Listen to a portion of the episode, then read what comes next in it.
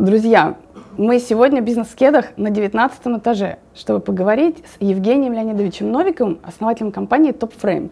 Компания уже очень давняя, Евгений Леонидович в бизнесе давно, и поэтому вопросы у нас будут очень такие интересные, где-то даже острые. Но самое главное, что это опыт человека бывалого. Ну вот поспрашиваем и много чего для себя узнаем.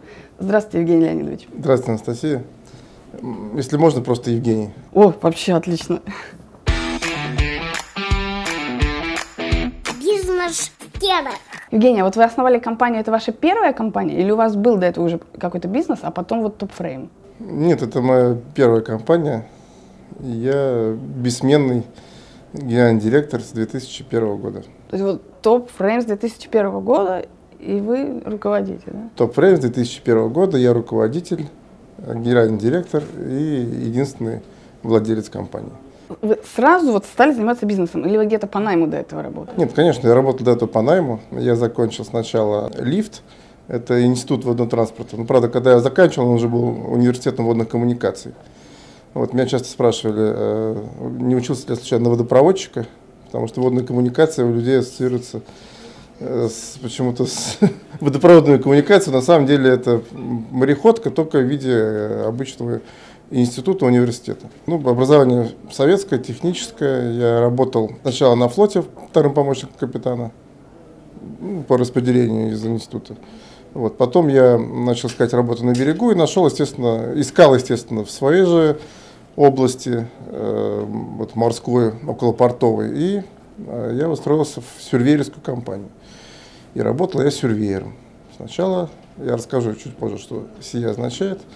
Я стал через какое-то время зам генерального директора этой компании, а в 2001 году я основал собственный бизнес, сюрвейерский же. Я начинал один, вот, а сейчас в компании работает более 150 человек. Ничего себе. То есть у вас постоянный рост идет, да? К счастью, да, мы уже пережили не один кризис, а два. И несмотря на эти кризисы, компания продолжает расти. И надеюсь, что вектор задан, и мы будем продолжать это делать и дальше. А вот как, на ваш взгляд, вот компания, она может, скажем, вот в каком-то состоянии остановиться? Ну вот нравится, допустим, мне как владельцу, руководителю вот состояние, положение дел, да? Или надо постоянно все равно расти? Это зависит от вида бизнеса, от желания руководителя, это зависит от каких-то внешних обстоятельств, потому что, может быть, есть желание расти, а не получается. И тогда говорят, ну и так хорошо. Вот здесь вопрос, э, скорее всего, видение руководства. То есть, э, видение обычно можно узнать, задав вопрос руководителю, какую компанию вы строите. И он, скорее всего, сначала задумается, а потом что-то скажет. И вот это и будет его видение. Потому что видение направлено на будущее, что будет в будущем, а не что есть сейчас скажем так, вот эти вот горизонты, да, там, планирование целей и так далее, вот вообще реалистично и насколько? Насколько вперед вообще есть смысл заглядывать, на ваш взгляд? Надо ставить несколько себе каких-то вот временных вех. Скорее всего, это год, три года, пять лет. Но не надо ограничивать себя этим, потому что видение должно быть направлено все равно, какую компанию мы строим. А ведь компания, ее жизнь не заканчивается э, даже после нашей жизни. Да? Потому что если мы посмотрим западные компании, основанные там в 1000 в 800 каком-то году, в 1600 каком-то году.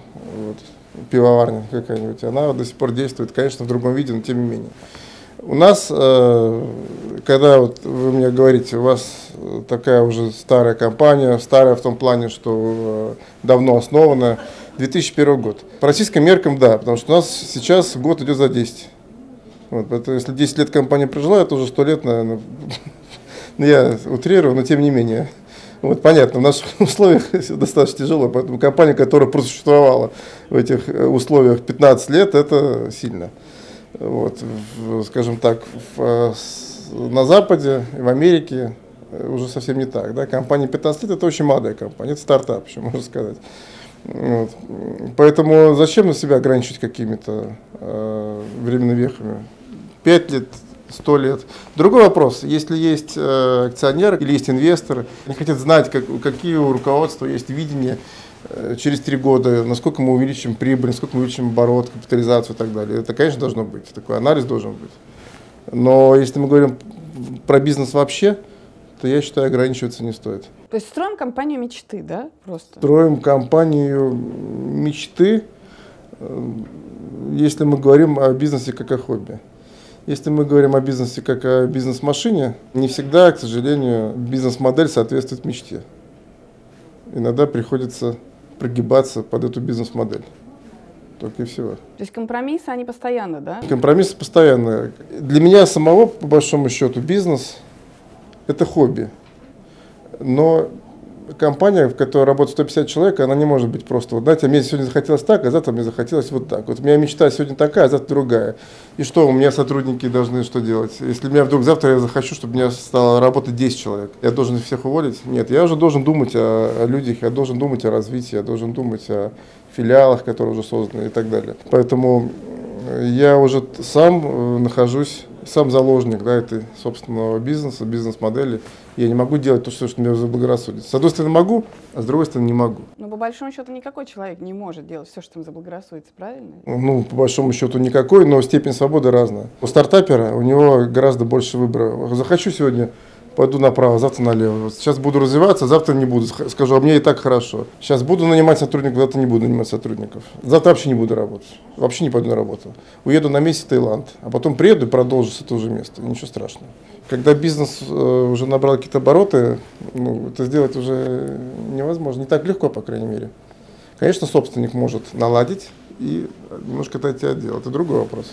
Многие отмечают, что уходят в свой бизнес именно за поиском этой свободы. Конечно, э, ну, сам, само собой, в бизнесе, особенно на первый взгляд, э, степень свободы гораздо выше, чем у бизнесмена, выше, чем у наемного сотрудника. Э, но по факту ты понимаешь, что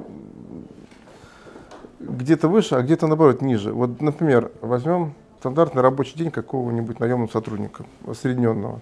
Вот он пришел к 9.30, у него есть перечень обязанностей, он пришел, включил компьютер, сделал свои обязанности, какие-то звонки, какие-то написал письма, что-то рассчитал, какие-то данные. В 6 часов вечера, 18, он выключил компьютер, встал и пошел домой. И с этого момента он может делать, что хочет. Ему не, не, будет, не будет звонить по работе, его не будет терзать, мучить, он не будет сам мучиться какими-то вопросами. Ну, я, опять же, я все утрирую, осредняю и так далее. Но вот э, с 18 часов степень свободы у него практически не ограничена.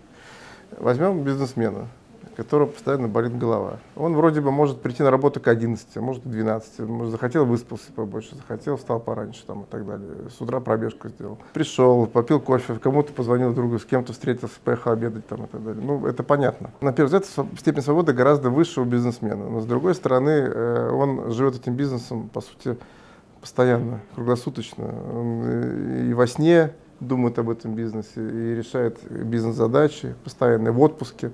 Он все время с телефоном, с планшетом, с компьютером, кому-то пишет, с кем-то разговаривает. Понятно, что, естественно, и многие наемные сотрудники, они, во-первых, э, вследствие своей собственной внутренней ответственности высокой или ввиду занимаемой должности, он тоже может быть очень ответственный и должен быть ответственным, должен работать не только в офисные часы, но и в другое время. Понятно, я осредняю. Если мы возьмем среднюю температуру по больнице, то я бы не стал говорить, что степень свободы у бизнесмена выше. Вот, потому что он все время занят этим бизнесом. Опять же, осредняю, потому что кто-то, может быть, наладил бизнес, нанял сотрудников правильных, бизнес-процессы заработали, и человек, в принципе, может устраниться. Да, в таком случае, конечно, у него степень свободы выше. Он может заняться либо каким-то любимым делом своим, либо начать другой бизнес параллельно, какой-то новый стартап или что-то, или купить другой бизнес, или несколько. Вот, это у него работает, этим это его развивает. Само собой, да, понятно. Но я мало знаю людей, которые просто э, отошли от дела и ничего не делают. А вот почему? Вот, ну, такие люди есть. Нет, нет, я знаю, я просто говорю, что мало знаю. А почему мало? Почему мало? Потому что бизнес это призвание. Если человек занимает, занялся бизнесом, вряд ли он сможет через какое-то время просто ничего не делать. Вот я, например, не представляю себе, э, как я могу ничего не делать. Хотя есть много хобби, я бы хотел, конечно, иметь больше времени для реализации каких-то своих э, и личных планов, которые тоже, конечно, есть. Но, тем не менее, я плохо себе представляю себя без работы. Я не могу себе представить без работы. Мне эта работа нужна. Поэтому я генеральный директор. То есть у вас даже идеи нет кого-то нанять и отойти от... Не, ну, конечно, есть. Конечно, есть. И я, может быть, буду лукавить, если я буду говорить, что без меня не будет ничего работать. Будет, к счастью. То есть сейчас бизнес в такой стадии, что он будет работать. Насколько он будет эффективно развиваться без меня, это большой вопрос. И, наверное, э, для бизнеса это плохо. Бизнес не должен зависеть от одного человека. Ну, хороший, правильный бизнес, как механизм, он должен работать независимо от собственника. Бизнес-процессы должны быть так, запущены правильно и так отлажены, что он должен не только работать, но и развиваться сам. Это идеальный бизнес. А возможно ли это? Вот потому что да, собственник, он же создает бизнес, который он как раз и видит, а потом без него может ли бизнес сам так развиваться? За него кто-то что-то делать? Если бизнес-процессы налажены правильно, они включают в себя также и развитие. То есть процесс развития. Что должно делаться для того, чтобы бизнес развивался? Правильный маркетинг, правильные продажи, правильная стратегия, э, работа с клиентами и так далее. Если все налажено правильно, то бизнес неизбежно будет развиваться, даже несмотря на различные экономические условия. Понятно, если бизнес очень сильно завязан на какую-то сферу экономики или еще что-то, и эта сфера экономики будет страдать, понятно, что бизнес будет страдать, и это неизбежно. Чем больше бизнес диверсифицирован, тем, конечно, он в этом плане находится в, э, скажем так, в более безопасной зоне. То есть вот стратегия идти в одном только направлении и там становиться лучшим, или лучше диверсификация, вот лучше диверсификация получается, да? Зависит от многих обстоятельств. И так, и так хорошо, я бы сказал зависит от того, в какой сфере бизнес и от, опять же, от желания собственника.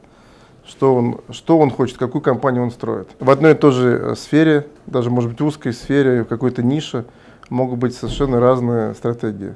И эти разные стратегии, они все могут быть правильные.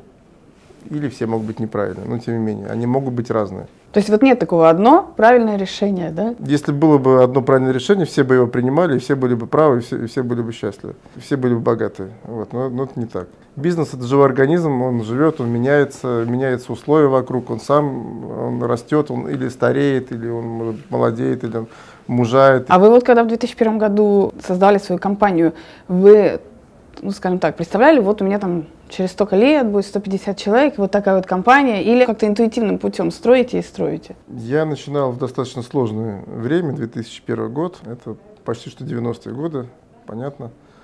А, я начинал один, то есть первый мой рабочий день я был один сотрудник компании, и у меня был один контракт. Вот. Э, по мере роста я искал клиентов, находя их, я нанимал на работу новых людей, чтобы выполнять работу для новых клиентов. Таким образом я рос. Стратегией моей был рост, несмотря ни на что. На самом деле рынок ниша такая очень узкая. Э, я думаю, кто не знает, надо, наверное, объяснить, что это такое. Сюрреевские услуги. Это независимая а, количественная и качественная экспертиза грузов. Независимо это значит, что мы не работаем, меня часто спрашивают, это значит, это вы в таможне, это или для таможни? Нет, это, это не для таможни, не в таможне, это опосредованно э, может быть связано как-то с, с таможней. Но вообще это просто независимая экспертиза количества и качества грузов. Она нужна либо грузовладельцам, ну, то есть это, это компания, которая э, владеет каким-то товаром. Samsung, или это может быть Adidas, или, или это может быть торговая сеть «Пятерочка». Вот. Либо, либо Сбербанк, кстати, тоже один из наших клиентов. Либо это могут быть какие-то перевозчики грузов, которые перемещают его. Груз при перемещениях может как-то пострадать, с ним может что-то произойти. Его могут украсть или он может испортиться, и контроль это необходим. Вот. Каждый участник процесса транспортировки – это лицо заинтересованное. А мы являемся третьей независимой страной, незаинтересованной страной, которая определяет независимо состояние груза, его количество, качество и дает отчет той стране, которая заказала эту экспертизу. Вот это если так, если очень коротко. Шел постоянный рост. Рост, конечно, был первые годы, он был очень большой, то есть это несколько сотен процентов в год по обороту. Вот. Э, также рост шел по количеству сотрудников. Конечно, со временем э, скорость этого роста замедлилась. И, скажем так, по количеству сотрудников, наверное, несколько лет у нас, если увеличивается, то не намного. Обороты растут несмотря, опять же, на кризис. Обороты растут, это значит, что количество клиентов растет, продолжает расти. Формула моя такая, формула роста бизнеса э, следующая. Ну, я сразу говорю, что мы работаем в сфере B2B. Поэтому не надо, если кто-то работает в B2C, то э, это может быть не очень понятно, почему, почему так. Но в B2B однозначно э, две составляющие роста. Мы должны искать новых клиентов постоянно, и мы должны держать наших существующих клиентов всеми возможными методами, способами и всеми силами. Таким образом, мы держим старых клиентов и ищем новых. Вот это э, процесс роста. Если увлекаться поиском новых, забывать про существующих, то вот этот э, уход э, недовольных клиентов может превысить приход новых. Соответственно, роста не будет. Понятно, что в B2B, опять же, мы сильно зависим от экономической ситуации в стране. Поэтому э, как себя чувствует клиент, от этого зависит наш бизнес. Если клиенты растут, мы растем вместе с ними. Если клиенты э, падают, мы, соответственно, падаем вместе с ними. Э, мы все время ищем новых. Мы постоянно ищем, развиваемся, мы ищем какие-то новые ниши в этой узкой сфере. Тем не менее, ниш много, я вижу еще очень много путей, куда можем развиваться, только именно в этой нашей сфере. А вот вы когда начинали бизнес, это было новое что-то или, в принципе, услуга была знакома рынку? Российскому рынку эта услуга относительно новая была. Когда началась только международная торговля, этот бизнес появился. В России был прототип, плановая экономика, и третья страна как таковая была, как правило, не нужна. Вот. Но прототип, конечно, существовал, некая инспекционная организация. Прототип той старой организации осталась торгово-промышленная палата, которая существует сейчас. Она выполняет в том числе и те же функции, что и сюрреалистская компания частная. Но на самом деле в 2001 году, несмотря на все сложности, несмотря на э, вот этот переходный период от э, ну, сложный период от э, советской экономики через вот эту вот неразбериху 90-х годов. Несмотря на все это, или может быть даже скорее благодаря этому, э, было легче строить бизнес. Потому что если есть понимание, если есть желание, способности, чем не займись, все получается. Вот. Несмотря на то, что уже и конкуренция на то время была достаточно сильная, наверное, только в Санкт-Петербурге таких компаний было штук 50 сюрьерских на тот момент тем не менее, даже при такой э, плотной конкуренции легко. Расти было легко. По крайней мере, легче, чем сейчас. Понимаете, если, допустим, такую компанию вот, попытаться открыть в Европе, вот на ровном месте, шансы практически равняются нулю. А любой, любой бизнес, если мы подумаем, какой бизнес можно начать с нуля в Европе, просто так. Открыть магазин, открыть гостиницу, консалтинговую компанию, турфирму. 99% фиаско потому что все уже есть, рынок устоялся, и там э, игроков ровно столько, сколько нужно. Войти без какой-то э, изюминки, без идеи, просто так, э, делать такой же бизнес, какой уже есть на рынке, практически невозможно. Что-то придумать новое, прийти на Запад, примет ли этот рынок? Скорее всего, нет. У них есть все, что им нужно. Поэтому я бы сказал, что в то время у нас было бизнес вести в определенном смысле легче. И даже сейчас это легче чем э, делать то же самое на Западе. Но рынок у нас становится вот таким устоявшимся уже, да? Тенденция, конечно, идет. Это видно, тенденция снижения рентабельности. Мы приближаемся потихонечку, маленькими шагами к э, европейской, там, американской рентабельности бизнеса. Ну, до сих пор любят повторять фразу «у нас много чего не хватает». На самом деле уже много чего хватает, да? Рынок, конечно, насыщается, но тем не менее все равно он менее насыщен в любом случае, чем в э, странах Европы или Америки, или США, скажем так. То есть вот вы выходили на рынок в 2001 году, узнали, что там 50 компаний уже есть конкурентов, и все равно вас это не пугало? Пугало.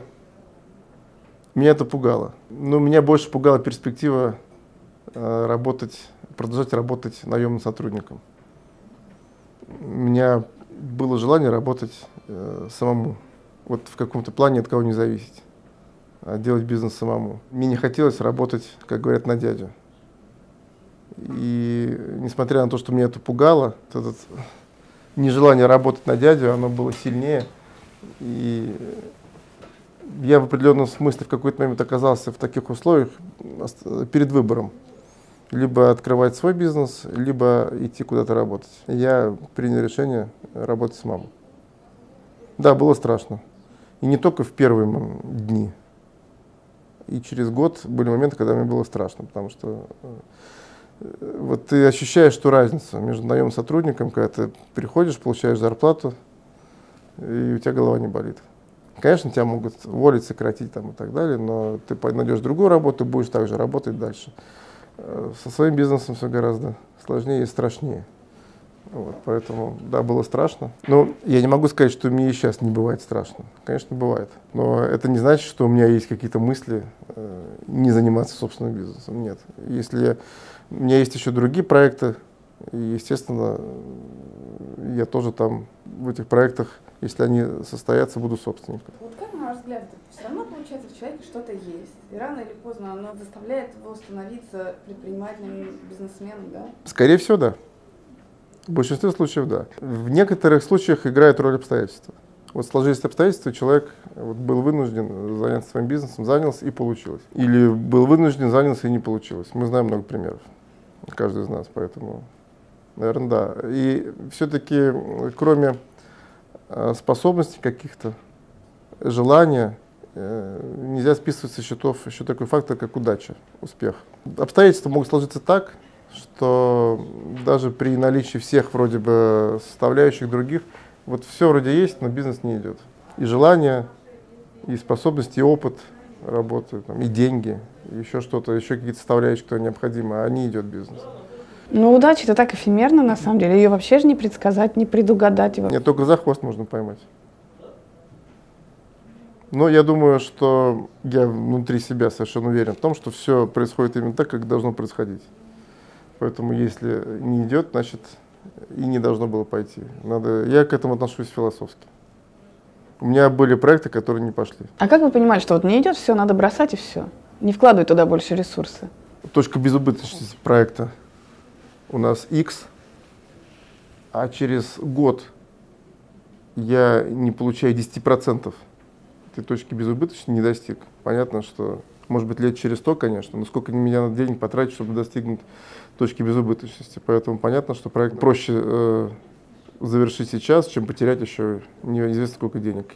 А самое главное, времени и сил. Опять же, это же такой, такой вопрос, это сложно точно рассчитать, когда надо заканчивать, а когда не надо заканчивать. Э, здесь нет какой-то четкой методики. Если бы так все было просто в бизнесе, то, наверное, каждый мог бы заниматься бизнесом.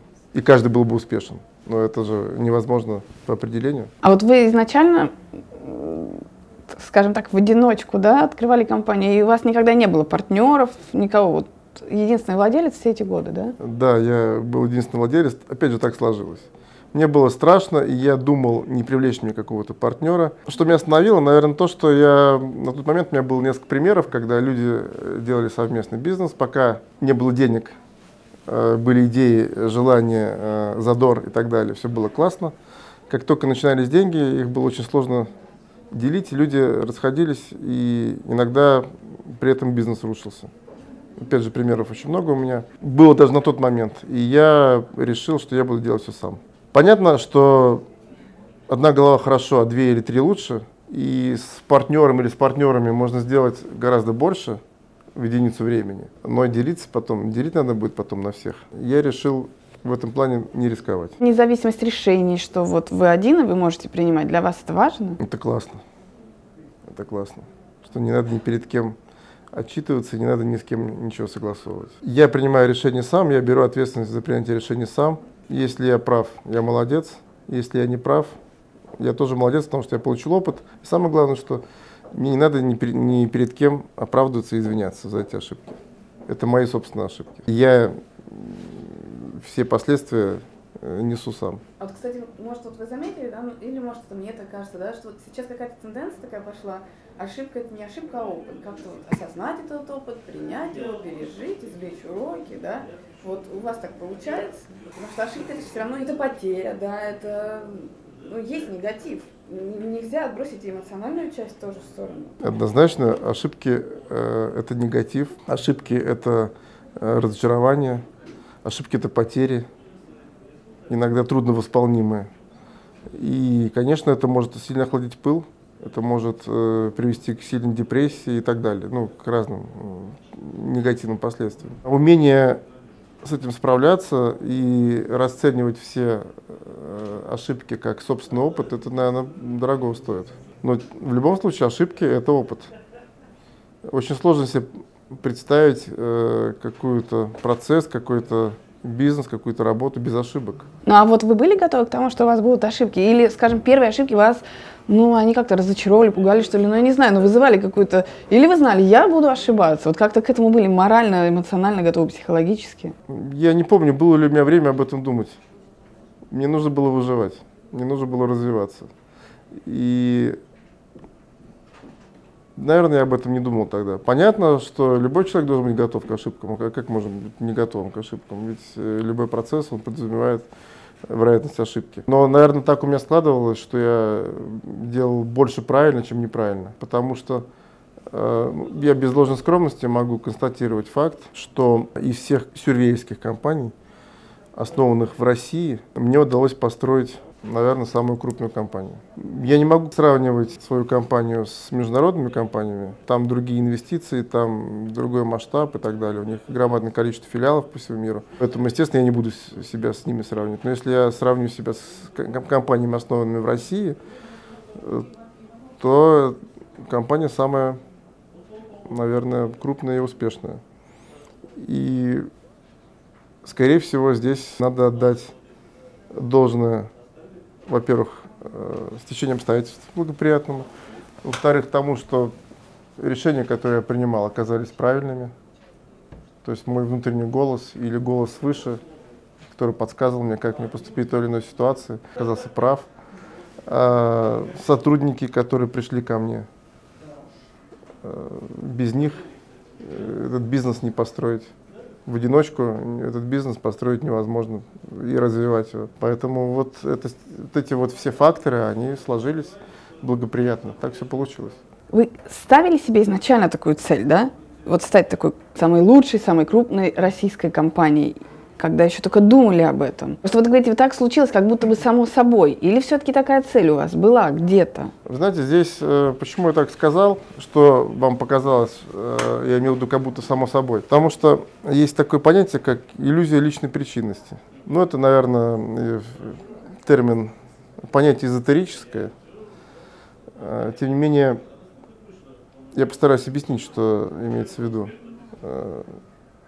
Человеку кажется, что вот он поступил так, он сделал это, я, и он молодец. только он, это его заслуга. А на самом деле, ну, допустим, возьмем какого-нибудь успешного бизнесмена, артиста, актера, там еще кого-то. Он страшно горд собой. Он считает, что вот он такой вот, он такой крутой. Вот это есть как раз-таки иллюзия личной причинности на лицо. Человек забывает про обстоятельства, забывает про других людей, которые помогли ему э, волей или неволей, специально или, или случайно он забывает про то, что он забывает про Бога и думает, что он самый главный. Я стараюсь от этого избавиться.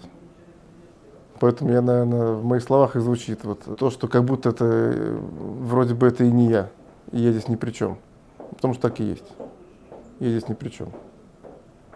Ну, просто оказалось, что я э, получился в центре вот этих событий. Я это расцениваю так. Ну, вас все равно ведь что-то вело туда и ведет дальше? Ну, конечно, в то время я не знала о таком понятии, как иллюзия личной причинности, и о многих других понятиях. Меня вело туда много что. Амбиции.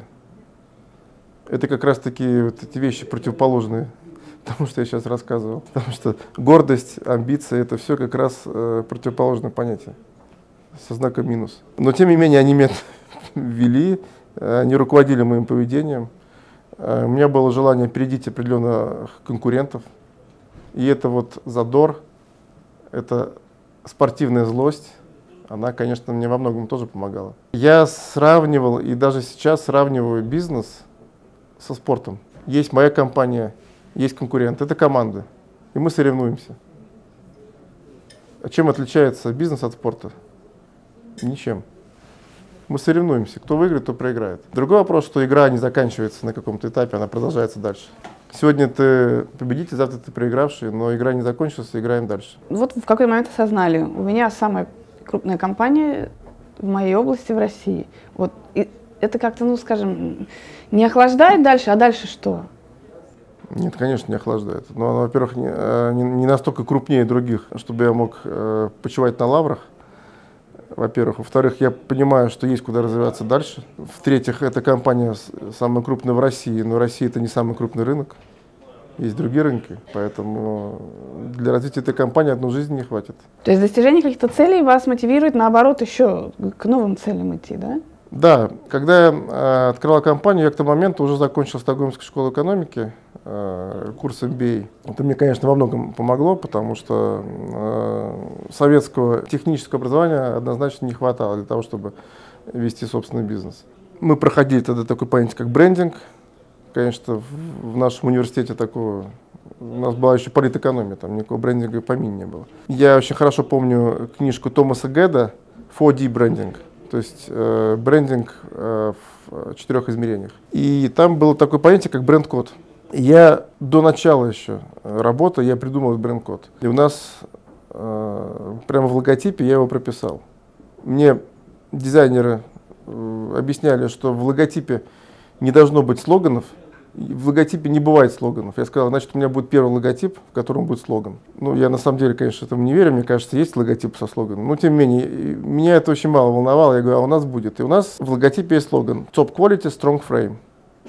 То есть здесь обыгрывается название компании Top Frame. И, по сути, как бы расшифровка его. Вот это и есть бренд-код. Бренд-код это, это какую компанию мы строим. Это ответ на вопрос, какую компанию мы строим. Все крутится вокруг этого. А высокое качество и сильная структура. Top quality, strong frame. Без высокого качества невозможно э, удерживать старых и находить новых клиентов. Без сильной структуры невозможно реализация проекта. Вот это две составляющие, которые помогают нашей компании э, не только выживать, но и расти в разных условиях. Вот говорят B2B рынок, ну особенно кто на нем никогда не работал, ну хотел бы, допустим, да, и так смотрит. Ну это очень страшный рынок, очень сложно на нем работать и так далее. А вот вы как считаете, он реально настолько от B2C отличается? Вот своей спецификой в плане сложности. Настолько тут прям вообще на грани выживания все происходит? Я бы так не сказал. Я работаю э, все время на рынке B2B. Мне может быть также страшно смотреть на рынке B2C, и, и они также, мне кажется, э, гораздо более сложными, наверное. Нет, я не вижу какой-то принципиальной разницы. Есть какие-то технические моменты, которые отличаются однозначно. В плане маркетинга э, понятно, что маркетинг B2B и B2C он э, отличается, может быть, сильно. Но сама, сам, сама суть бизнеса, сам принцип, э, конечно, нет. Не отличается. А вот момент человеческих отношений, вот, ну, скажем так, ну, что бизнес строится, все равно это человеческие отношения прежде всего, да? В B2B это, на ваш взгляд, это компания-компания, или это все равно, на самом деле, люди-люди? Люди-люди. В любой компании работают люди. Нету компании, в которой работают одни только роботы. В любом случае коммуникация происходит с людьми, между э, нашими сотрудниками, сотрудниками компании нашего клиента в любом случае э, надо работать с людьми. Отличается, наверное, тем наш бизнес, что у нас э, все построено э, на постоянных клиентах. У нас э, нет э, такого количества клиентов, естественно. Наш бизнес не основан на разовых клиентах. Клиент пришел, мы сделали работу с удовольствием, он нам заплатил деньги, все остались довольны, но ему больше не нужно. У нас таких клиентов э, мало. Э, основной, основная доля нашего оборота составляет, конечно, клиенты постоянные.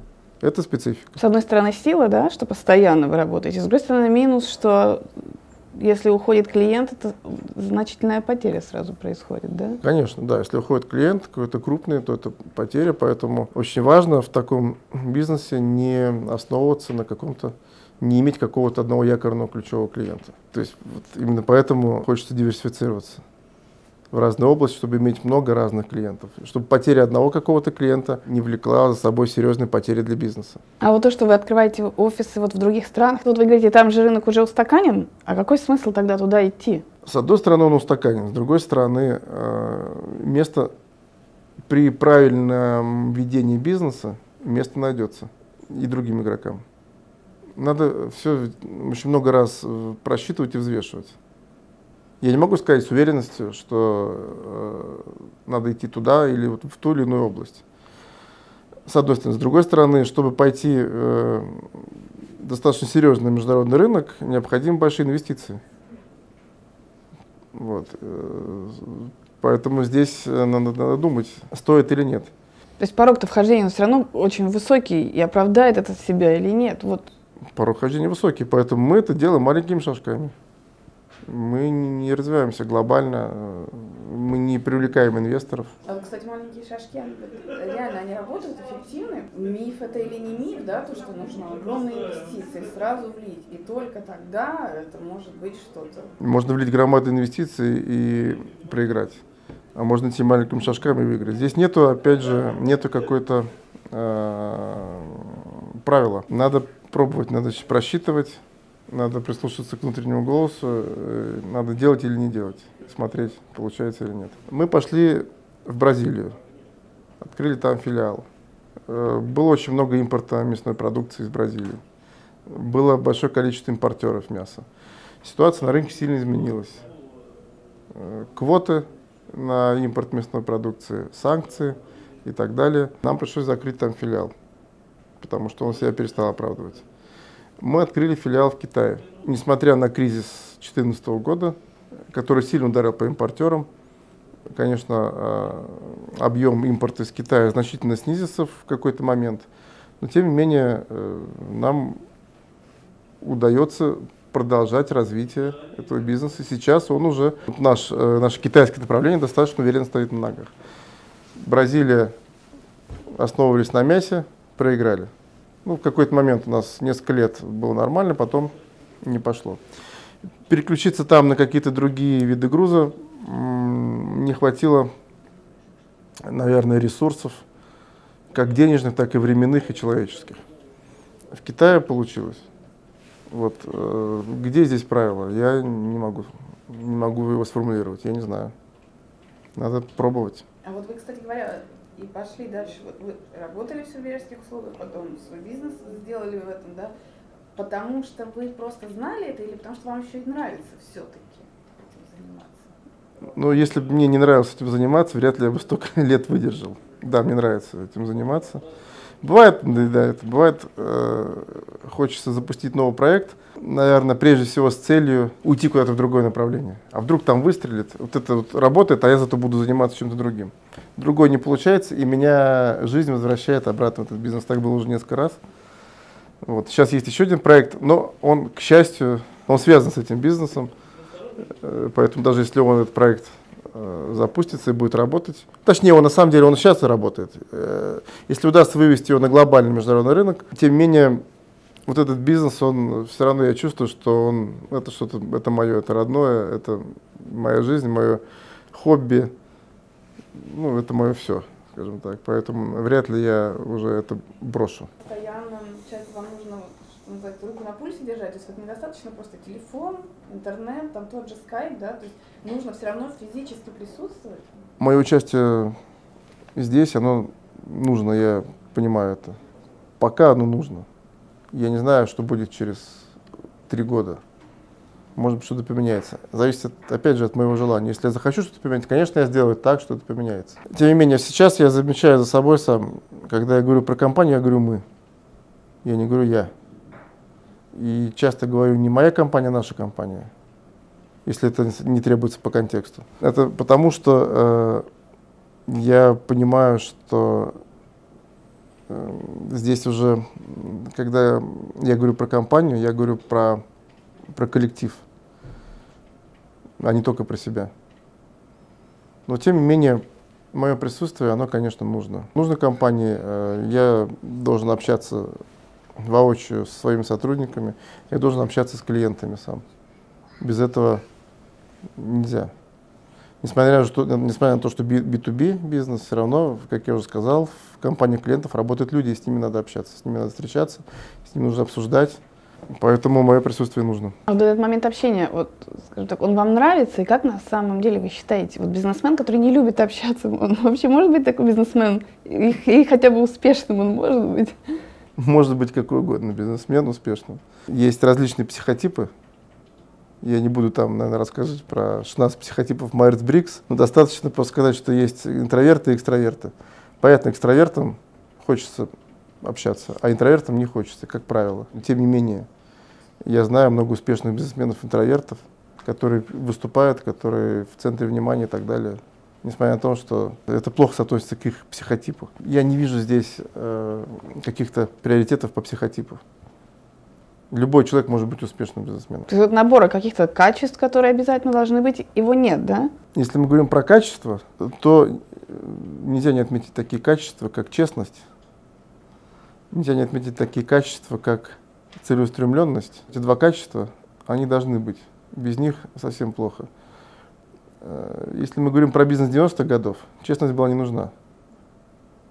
Там нужно было что-то другое. А если мы говорим про нормальный бизнес, то однозначно.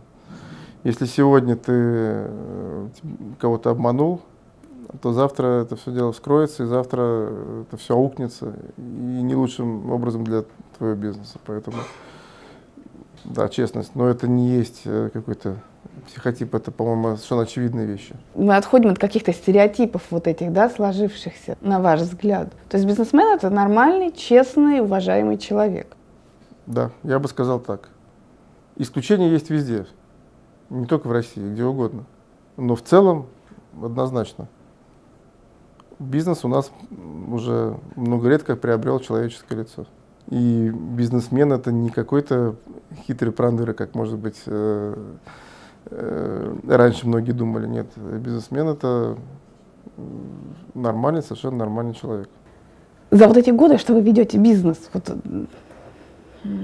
ваше отношение как-то вот к опыту, к каким-то устоям, ко всему поменялось. Вот вы себе это представляли по одному, а оказалось по-другому. А оно не то, что оказалось, оно еще и меняется. Мне кажется, что меняется. Мне кажется, что меняется. Я другой. Если я другой, как может не меняться, э, не могут меняться мои желания и мои стремления? Наверное, это все меняется. Просто это сложно почувствовать, потому что мне сейчас сложно войти в шкуру того меня, который был 15 лет назад. Но если я поменялся, значит, э, поменялся и мой подход. Другой вопрос, что, не, наверное, видение бизнеса, наверное, не меняется. Потому что, когда я смотрю на наш э, логотип, на наш слоган, на наш бренд-код Top Quality Strong Frame, он мне не кажется сейчас чуждым, он мне не кажется странным. Он мне кажется в высшей мере подходящим нашей компании. Это значит, что общее видение не меняется. Если я хотел строить э, компанию лидера на рынке, если я хотел строить международную компанию, если я хотел строить компанию номер один в каком-то э, своем сегменте, я это хочу делать и сейчас, и хочу продолжать дальше. Поэтому в этом плане не меняется. Что я хочу от бизнеса получать? Поскольку я это все и получаю от него, то, наверное, тоже не меняется, потому что я получаю все, что я хочу от него получать. Скажем так. И это далеко не только деньги. Это понятно. Для меня бизнес это хобби, для меня бизнес это жизнь, это часть жизни, э, достаточно большая, важная часть. Поэтому я могу сказать, что в этом плане я человек счастливый, потому что когда работа совпадает с хобби, это очень хорошо. Вы прям вот чувствовали, что это ваше, и шли туда, да? Или вот вы по ходу как раз поняли, знаете, как мастерство, оно же нарабатывается с годами? Нет, меня туда привело. Я чувствовал, что я хочу быть моряком. Я пошел работать моряком торгового флота.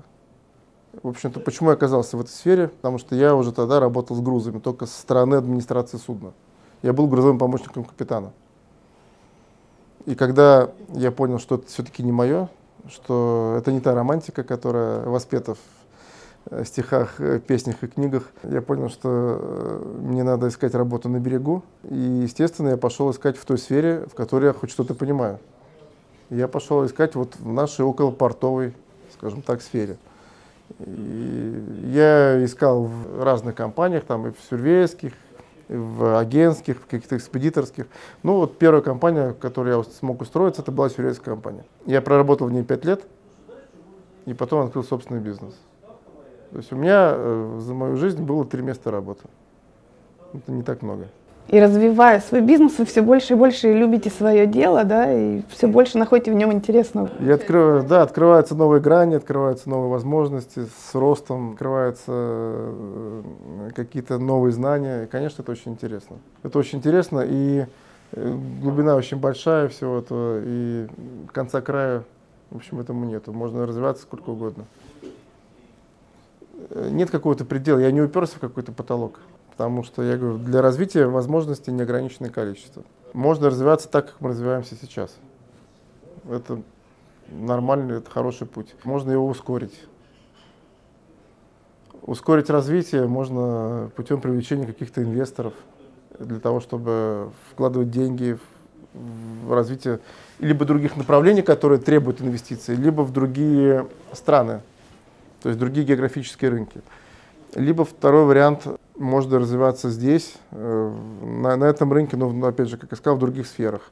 Потому что мы в данный момент не работаем например, там, с нефтяными грузами или с удобрениями. Это требует э, определенного рода инвестиций. Нужно открывать свои лаборатории, нанимать э, специалистов и так далее. Э, на это нужны достаточно большие деньги. Поэтому сейчас есть э, разные возможности для развития. Какой путь э, будет избран, я сейчас не могу сказать. В любом случае, я могу сказать, что развиваться мы будем дальше. Успехов вам большущих, спасибо большое. Таким невероятным опытом вы поделились. Спасибо, Анастасия. Очень приятно было с вами пообщаться. Очень интересные вопросы. Друзья, благодарю, что вы посмотрели это интервью. Подписывайтесь на наш канал «Бизнес в кедах» в YouTube, а также у нас теперь есть email-рассылка на сайте. Подписывайтесь, и раз в неделю я отправляю все анонсы, все, что интересное вышло за неделю. И будьте с нами, потому что невероятная мудрость, интереснейшие люди, все самое полезное для вас «Бизнес в кедах». Допустим, ну мы там привыкли, что ну поесть, поспать, погулять, да, такие там ну, да, может быть, отвлечься еще, да, там фильм хороший посмотреть. Не работает. Это как алкоголь.